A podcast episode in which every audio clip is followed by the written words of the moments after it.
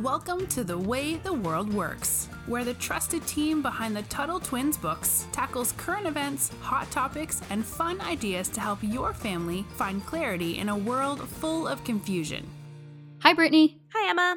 We are back for part two of our series called Was Ron Paul Right?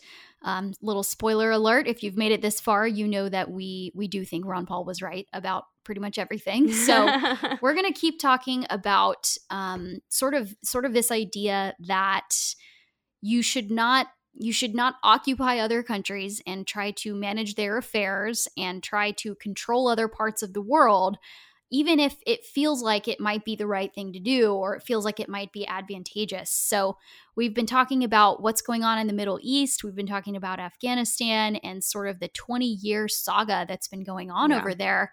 Um, Brittany, can you think of any ways that sort of this idea of you know not controlling other people might play out in in maybe more like domestic stuff so stuff that's going on in our own country Yeah, and actually, I'm going to even put it a little bit broader than that because this is always a good. This is how it was explained to me uh, when I first learned about like blowback, and that's kind of what I think you're talking about, right? yes In a way. So I always think of it as, then I'll get into specific ways, uh, but like you wouldn't want to swat a beehive, right? What would Mhm. happen if you swatted a beehive? You would probably get stung many times. Many many times right? And so it's funny to me that we think like and this is a little different but we think we can control people and tell them what to do but when you're continually shaking a beehive what's going to happen? The bees are going to get angry. Mhm. and people are not meant well actually i guess worker bees kind of do like to be told what to do but you know we'll suspend reality for a second. Um, individuals i think at their core want to pursue their own happiness. You know that is why that's Yeah. such a major part of our of our country's founding. They want to be able to do what they want to do you know so long as they're not hurting other people and they don't want to be controlled. And i mean we're living in an era of com- unprecedented control and i'm saying that as somebody who grew up during the 9-11 you know post 9-11 scare but yeah. even then i mean having to make sure you have your mask when you go into a store having to every time i go i like to go dancing and i like to go to music festivals i can't go to those unless i show my vaccine passport but eh, not my vaccine my vaccine card. So it's just very it's very scary because it does feel like we're being controlled in a lot of ways and we're being told Mhm. what to do and people don't like being told what to do and so to think that we can go into another country and do this so that it's going to be received well when it's not even received well here is yeah so silly to me Yeah, it is silly. And again, it, you know, not to sympathize with the terrorist groups that are hurting people, but when you look at it from a more broad perspective, if I were, you know, just a casual citizen in Afghanistan or in Iraq, and I looked over to an empty lot next to me, and the United States military was setting up a huge base and Oh bringing in goodness, yeah. tanks and guns and helicopters and lots of soldiers, it would it would scare me a little bit and it would make me feel like I was the enemy. And it's not hard to see how people who maybe they already have existing cultural differences or existing problems that they have personally with America, if we go in and we set up shop there and we, you know, decide to come in with this strong, forceful presence, it's not hard to see how people who already had, you know, some stuff against us would just say, "You guys are my official enemy. You're declaring war on me. You're you're bombing my country Yeah. and you're setting up shop." So this this idea of blowback is basically that um, you know, you're stirring up that bee's nest. You're you're causing agitation, and you know, again, that's not to make excuses for people for violence. People have to choose violence on their own. That's not something that anyone can force you to do. But when you're a country as powerful as the United States, you have to think what are the consequences of my actions going to be here and i think that's that's something that ron paul was really right about is he talked a lot about you know being being peaceful with people and treating others the way that you want to be treated and that's that's the golden rule right a lot of us have learned about the golden rule i don't know if they still talk about that in school anymore or if that's still like a common who knows thing that what they talk about in school anymore Who knows? But um, I know a lot of you guys do some different ways of of education. So hopefully you're you're still hearing this idea. But basically, it's it's the concept: treat others the way that you would want to be treated. Mhm. And when we're when we're setting up shop with our giant military operations and we're coming in and we're we're dropping bombs and we're doing drone strikes, that's not how we would want to be treated. And when other countries do that to America, we take it as an extreme act of aggression and we respond very swiftly and strongly. So it's it's not hard to see how people can kind of be pushed into that.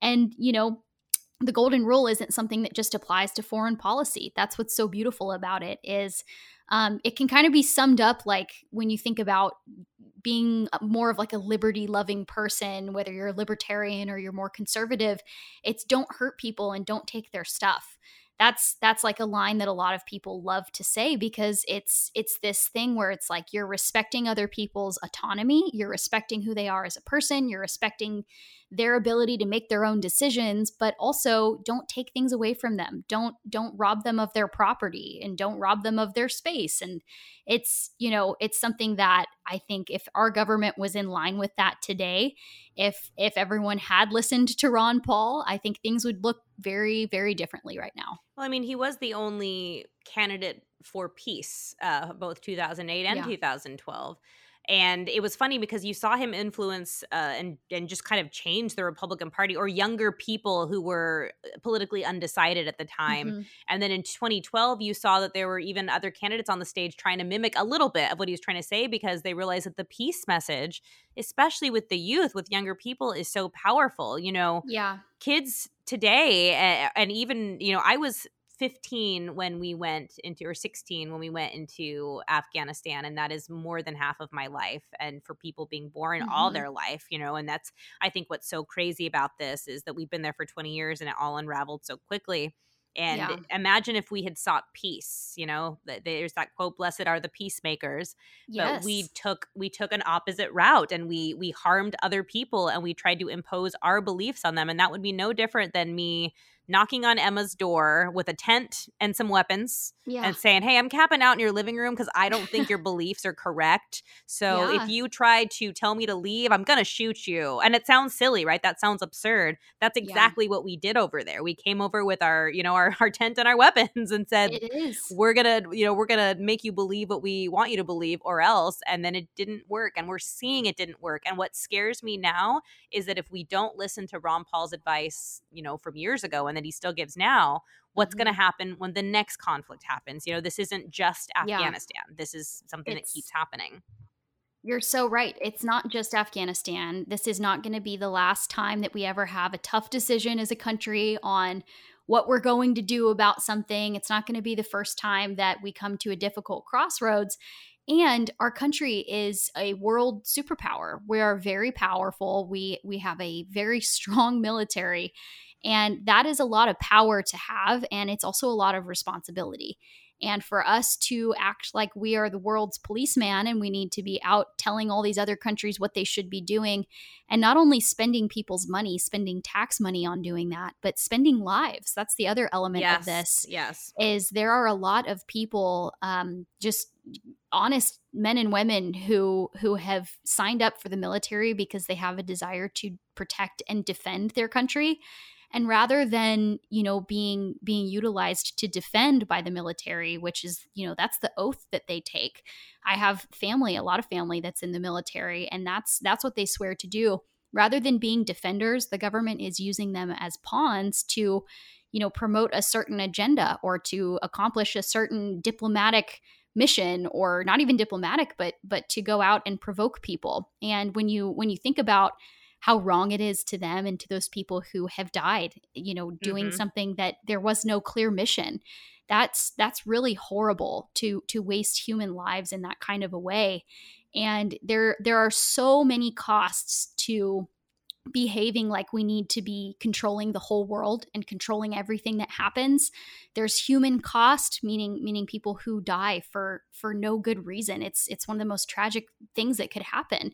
There's human cost there's a financial cost there's the political cost there's there mental there health costs. mental health costs. I mean there's been a, a huge spike in mental health problems even just this week for for people who have served in Afghanistan and who saw horrible things and and went through a lot of trauma there. And they were there because they believed that they were protecting their country and that they they believed that they were doing something to to help America and to protect the people that they love and protect liberty. And then they came back and they saw the government just completely mess up this really delicate situation and and they're they're now dealing with feelings of well what was all of that for? What were what did i do all of that for? Was it worth anything? And my my my thing that i would say about that especially is that um, this was not about this was not a failure of the people who were sent there. This was a failure of the people who were in control and who mm-hmm. were making those decisions from the top of the government. Because that's another thing is you know people say oh if if you're anti-war then you're anti-military but that that's not true. It's actually the complete opposite of the truth because the the best pro military pro service member stance is one of peace because you don't want people wasting their lives on something that has nothing to do with our liberties or nothing to do with protecting our country so that's that's the other element of this is um, you know a lot of people who who think that we should stay there say oh well you must hate the military that was what john mccain said yep. to ron paul and it's completely untrue Which is funny it's, because ron paul had so excuse me so many military yeah. members who supported him because yeah. for this reason because they went over there and they said oh my goodness we've made a huge mistake not them yeah. personally but the government the united states government and yeah. so, you know, there were so uh, so many overwhelming support from the military for Ron Paul. Yes. Ron Paul had, I believe, I can't remember if it was 2008 or 2012 or both. I think it was both but he had the mm. highest rate of donations from yes, from veteran supporters. Yeah and and it makes sense when you think about it because if you go in and you experience we can only understand so much about war having not fought in one before but once you once you go through that and you see those things and you deal with the sort of the emotional effects of that i think it really probably changes the way that you see conflict and the way that you see the united states on the world stage. So this is not um, us trying to bash the military. This is not even us bashing America. We we love America and we yeah. love what America stands for. But this is um, this is a huge failure of our government to see what its role is in the world and it's it's wielding power in a way that's irresponsible. And that's that's why we think Ron Paul was right. Not because America sucks or not because you know there's there's all these problems with the military or because we we don't think we should be able to defend ourselves. It's that we believe the government is is uh, very powerful and very much responsible for what it does. And yep. and it's been behaving very irresponsibly.